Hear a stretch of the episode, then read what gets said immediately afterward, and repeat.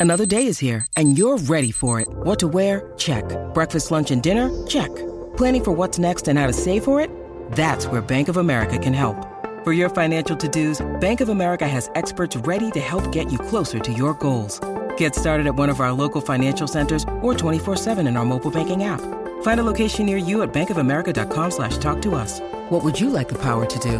Mobile banking requires downloading the app and is only available for select devices. Message and data rates may apply. Bank of America and a member FDIC. It doesn't get you over your insecurities. It doesn't get you through arguments. It doesn't get you through disagreements and problems and hurdles. Like, you can't just love your way out of it. Today, we're going to be talking about relationships, and I want to start with the idea of why love isn't enough. I think you and I would agree that love actually isn't enough if you want to have a thriving relationship. And love, as controversial as this may be, is not how we've gotten to 19 years. It's controversial. I think some people will, it's a very romantic notion to think that you get as far into a relationship as we've gotten. And I'll say there's a really amazing phrase that is so true about love necessary, but not sufficient. Hmm. You have to have it. Like, that's a prerequisite. If you don't have it, you're really going to be in trouble. But that isn't the thing that's allowed us to navigate through and get here. So, but before you say how we've gotten here, why isn't love enough?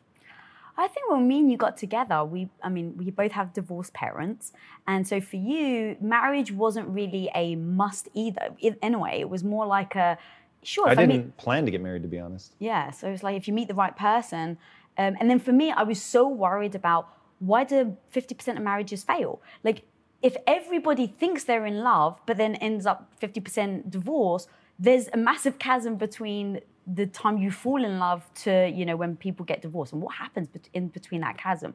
And i think for me and you we just discussed that. It doesn't get you over your insecurities. It doesn't get you through arguments. It doesn't get you through disagreements and problems and hurdles. Like you can't just love your way out of it. Why not?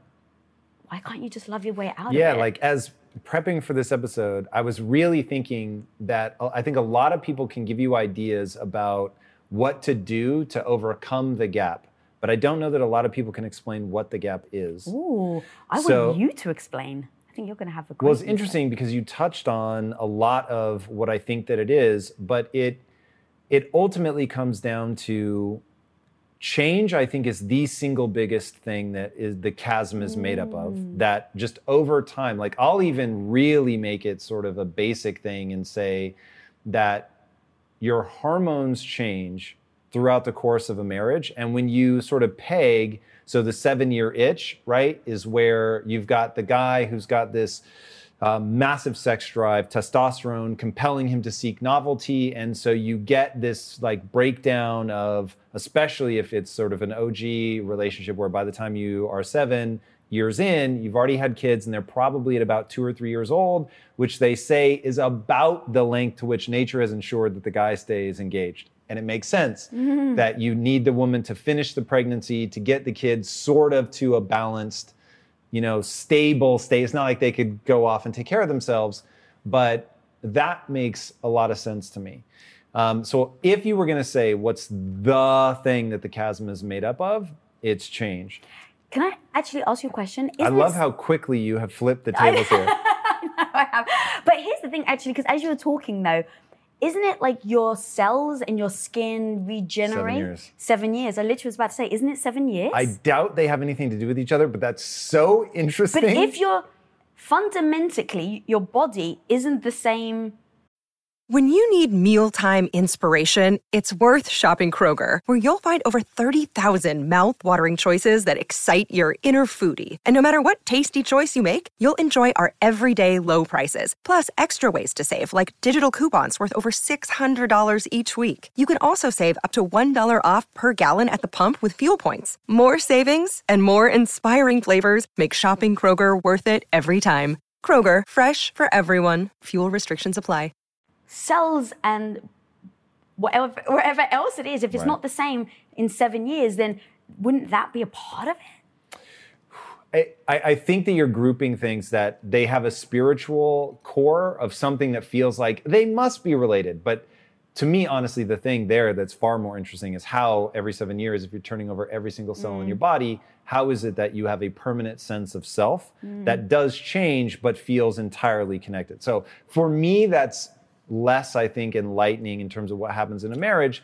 But you have that people change, that they have different rates of change, that they are learning different lessons in life. Mm. One may be going into like a turtling up mode. Life has sort of kicked them around and not been what they expected. Maybe the other fir- person feels more expansive over time and things have gone well. And so they begin to understand each other less and less. And that brings me to what I think is sort of the second thing, which is I'll put a really uh, overly fine point on it, but I think that it's it hints at the deeper, more profound issue, which is they're not using the same words, and they think they are. That hints at what's actually the bigger problem, which is misunderstanding each other at such a profound level that you don't realize you're misunderstanding each other. So you think you are having the same conversation. And it's funny, I was just talking about this today on Impact Theory University, where I was like, here's the problem with emotions they make things seem self evidently correct.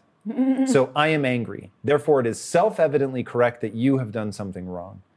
And the fact that it feels self evidently correct, you don't think to question, like, why are, why are you arguing for your position? You know it's wrong. And that's where people get. The other person doesn't think they're wrong. The other person thinks you're just as crazy as you think they are. Hmm.